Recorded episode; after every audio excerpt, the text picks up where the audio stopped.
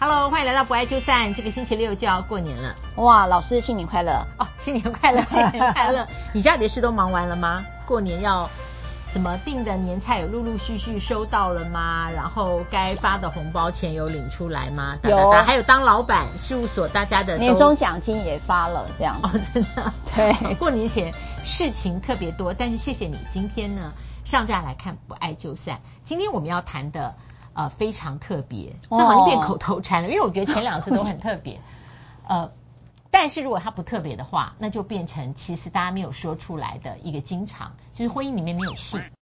对，我我觉得老师讲一个，我就是说，呃，可能你不以为它经常，可是实际上很多人都发生了这件事。那我也是因为做做家事案件做久才知道，哦，原来还有这样的。就是说婚姻当中，我记得有一个一对夫妻了哈，他们也当然都是谈到离婚了哈。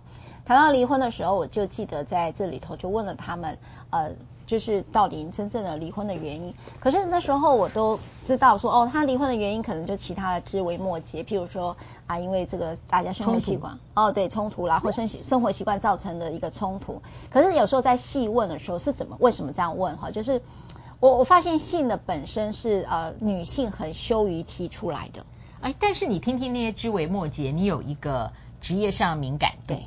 就是你觉得不是这些事，不是这些事，真的。我们在有时候在讲这个亲密关系当中，很多在这里头我们会有很多的处理冲突跟处理磨合。那我们会有个敏感度，就是很想理解。那你们。当然，我也必须跟你讲，法官有时候也会常问，那你们的性生活最后一次是什么时候？就好比你去验孕的时候，对，他都问你最后一次月经，对对，是一样的。那做家事案件也会会问到这件事。哦、然后那时候我们都会习惯性在做呃背景的调查的时候，就问说，哎，那你们最后一次性关系什么时候？你们现在有没有共同生活啊？有没有同床啊？好，对吧？都会都问。那我这个朋友他很特别的是，他已经呃结婚四年了，他说他完全没有性生活。我说。结婚四年，然后完全没有，全都没有半次都没有。我说，那你们的亲密行为？他说，嗯，最多就到拥抱，哦，没有接吻，没有。嗯，哇，很特别哈。嗯，那有没有有没有一方是同志，或是是女同志？没有哎、欸，而且他、嗯、那时候我印象当中就是说，呃，他对于我的错愕感到，哎，这很不正常吗？我说，哦，那应该是我的错，哈，就是指说。事实上，婚姻有各种形态啦。那他也认为说，他也觉得这样很好，就是呃，哦、老公，所以他不认为这是他诉请离婚的原因。对，他也没有把它当做离婚的理由。嗯他也不是抱怨这件事，那只是因为我们做家事案件在问的时候，才发现了说，哦，原来你们的性生活在这里头是完全是零的。诶，那我有个好奇，那在这个四年婚姻没有任何性生活的情况下，他现在这个离婚是协议离婚？是协议离婚的，是协商的。对，所以那就不知道他先生的离婚理由有没有这个部分了。对，也没有，他们没有抱怨过这件事。没有哦，嗯，嗯，就是这两个都没有都没有抱怨过这件事。那当然，这个是我看到的第一个。那有一些时候是在法院，刚才讲说，有时候法官也会问嘛，对吧？哈、嗯，然后呃，这个就有抱怨了哈。进入到司法的审判过程当中，呃，当然他如果会变成一个话题，我们称之为争点的话，那当然第二个 case 就不一样。第二个 case 就有了。嗯、第二个 case 呢，呃，这个女性就是说我跟他没有夫妻之实，哈，就是说我跟他已经结婚五年了，但是都没有夫妻之实，这是一个他的离婚的理由。嗯，然后呢？这个男性就说没有啊，是第一次的时候，他就说这个女性很抗拒，好，就在洞房花烛夜的时候，他很抗拒，所以功败垂成，这样用语是对吗？成语是这样对的吗？对，这样 功也可以用那个进攻的攻啊。Anyway，对，我不知道，所以可以这样用吗？老师，因为老师好会用成语，没 有没有。对，所以他们。他说，因为他就是第一次，女两个都紧张嘛，所以呃，第一次是挫败的，所以啊、呃，他们就因此五年就都就中断了，就因为第一次的失败经验，大家都很紧张，都不知道怎么去完成这件事情。哇，所以你个案里面遇到这两个，我我当然不止啦，我只是把这两个哦，让大家说哦，原来性是本身是需要学习的。嗯嗯嗯，对，嗯，譬如说我刚才讲。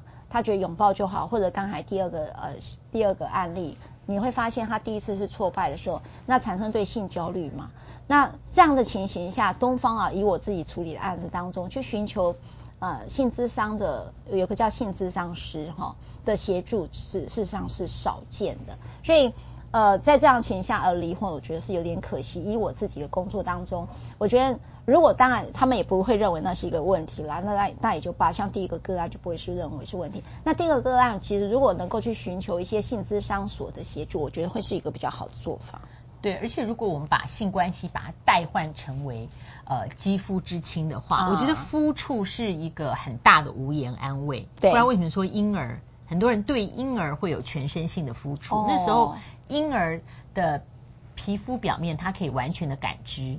那你对他用语言符号，也许他的脑没有发育好，他无法感知你讲什么。对，但是很多人都一直在提倡，而且呃建议对婴儿的全身付出嘛，他可以完全感觉你对他传递的爱意跟温暖。哎，那有没有伴侣在倡议这种付出感觉哈？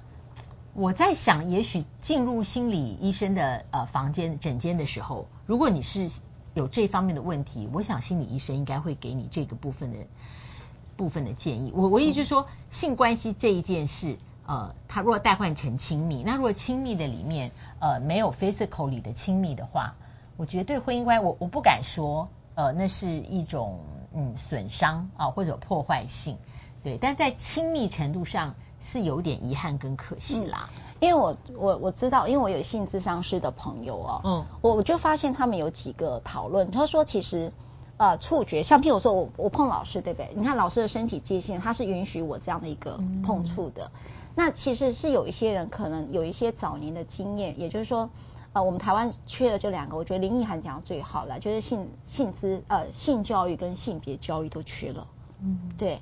那因此我们可能从小到大。在身体的界限跟身体的一个，譬如说这样的接触，可能都没有学过。那我记得我有个朋友跟我讲，他当时在荷兰荷兰念书的时候，他们的性教育是这样，就是说，呃，我跟你，哎，我跟念华老师是什么样的关系？我说，哦，是这样的距离。哦，那譬如说我可能在讲，那你跟某某个人哈，某个男生的距离是，哦，那我是这样的一个距离。嗯，也就是说，他透过这样的方式，或者说我跟他是这样的距离。也就是用这样的一个距离协助孩子去厘清说，哦，我的身体界限跟他是哪里在不一样。那这个就是属于性或性别教育的一环。那所以有时候在进入进入亲密关系的困难，是因为也许我们就是欠缺性教育跟性别教育。嗯，这我同意。而且因为还有我自己的感觉啦，我觉得绝大多数的父母，他把主要的教育时间跟期待放在学校里面。哦，就是治治愈。对，但是学校其实在治愈上面是有系统性的、制度性的教导。那没有人会承认说，当我的孩子回来跟我相处六日不算，每天是出门上学很匆忙，我认为那个时间也没有品质。就是回来以后的那四个小时，啊、呃，真的有很认真真的去想，我们供应他一个什么学校之外的，我们家独特的为孩子克制化的教育嘛，都太累。双薪家庭很多都太累，所以我刚刚前面不是在。呃，进来以前，我跟方玉在聊，我说很多这个性关系的淡化，后来倒没有，我觉得是没有力气，哦，太累了，是身体就你忙完全家的事情。如果你的孩子他在适龄哈，假如说呃五五六年级进入国中，一直到高中，我我知道的呃，我很多的朋友，或是我现在看年轻的朋友，就是小我大概十四岁，在这段时间的这个性生活，其实都非常。呃，不活跃，或者说非常的低落，因为太累了，真的真的，所以这样。没有没有没有体力就没有心情嘛，对对，没有闲情逸致，这样成语也可以吗？对，那那种都是你你们在聊天或 chat 开玩笑的时候，对，他会用开玩笑方式突然会说那个是什么远古以前的事了，什么上次是大概是十呃二十几岁了，对，但是你聊一聊你会知道那不是开玩笑嘛。对，对我有好多朋友都是孩子生完了，好像功课做完了，人生功课做完就没有性生活了。嗯，好，很多的夫妻是这样。对，但是还有一个情况，呃，老师这次要供应的比较有趣哦，它不是外在限制，它什么智性恋？智性恋，我第一次听说，你没有听过吗？智慧的智，性格的性。叫智性恋，他一定要用性格的性，明明就是 sex 的性，哦，是吗？你看老师，好，我讲智性恋，这是也源自于这个呃，我们我那时候我们的朋友的性智商所，全台湾唯一的性智商所了哈。那他就提到了性呃智性恋了哈。那智性恋是指什么呢？它是指说一个人受到另外一个人聪明才智或者高级品味的吸引。他的智力的性吸引力会远大于其他的条件，像外表啦、年龄啦，或者是性别。也就是说，你对他产生有性魅力这件事情，是因为他的智慧。譬如说，他有一些品味啦，喝酒，或者说品酒哦，不是真的那酗酒，是品酒啦，或者是下棋啦，这些比较冷门的，或音乐啦，或艺术，或学识渊博，学识渊博。那我就觉得我们东方人应该很多的。那我据讲，就是以前大家都讨论说，不是有个诺贝尔奖的得主，然后后来跟他在一起结婚那个女性，嗯，他们几乎是像爷跟孙的年龄，但后来其实到后来都一直都很好嘛。啊，有时候我在想说，智性恋是不是智性恋？我觉得很像哎，我也觉得很像。然后澳洲有研究指出，也就是说它会使得在即使如果说因为年龄差距非常大，三十到四十岁，或者其他方面的性的这个部分。呃，无法合作，但这个会有超越性，就那部分他带给他的魅力跟满足，是，所以换让他深深的留在这个关系里。所以换句话说，也许我们对于一个有聪明才智的人，他对他本身就具有性吸引力的时候，他原先他可能就会盖过其他的不足，或者实质上的发生。哎，这样子我讲的比较有趣，比较露骨，就是说，所以这个性质的。呃，因为是荷尔蒙是一种全身性的，就是它是一种哦全身性散发的魅力，它不集中在那个器官对的活动。是啊是啊，所以有人用拇指练，你有听过吗？嗯嗯嗯嗯。老师，你点头是真的有听过？我听过，我听过。哦，哎，老师你好 fashion 哦，真的吗？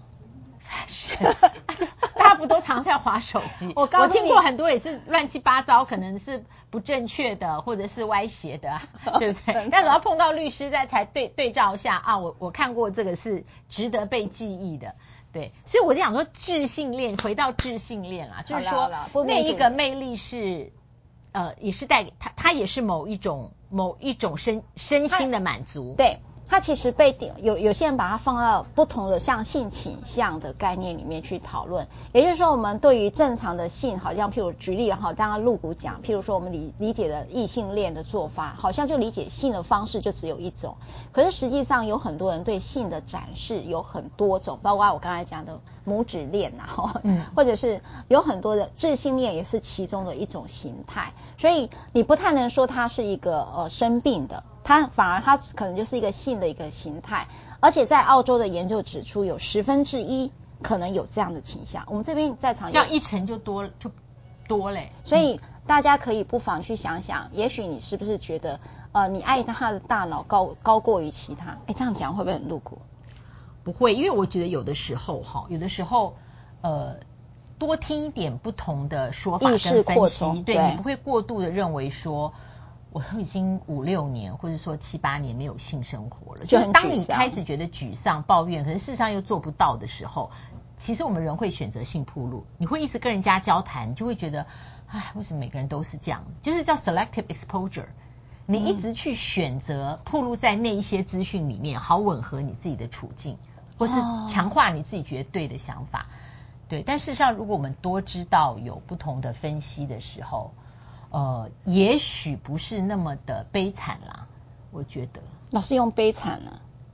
因为很多人，我相信在下面，应该是看到啦，挫败。如果是看到这一集，对，他会觉得悲惨或挫败。对啊，就是在婚婚姻里面无性嘛。对对。所以我觉得，如果朋友你愿意的话，也可以分享。其实我觉得亲密关系的建立，如同刚才老师讲，不管你是用肌肤。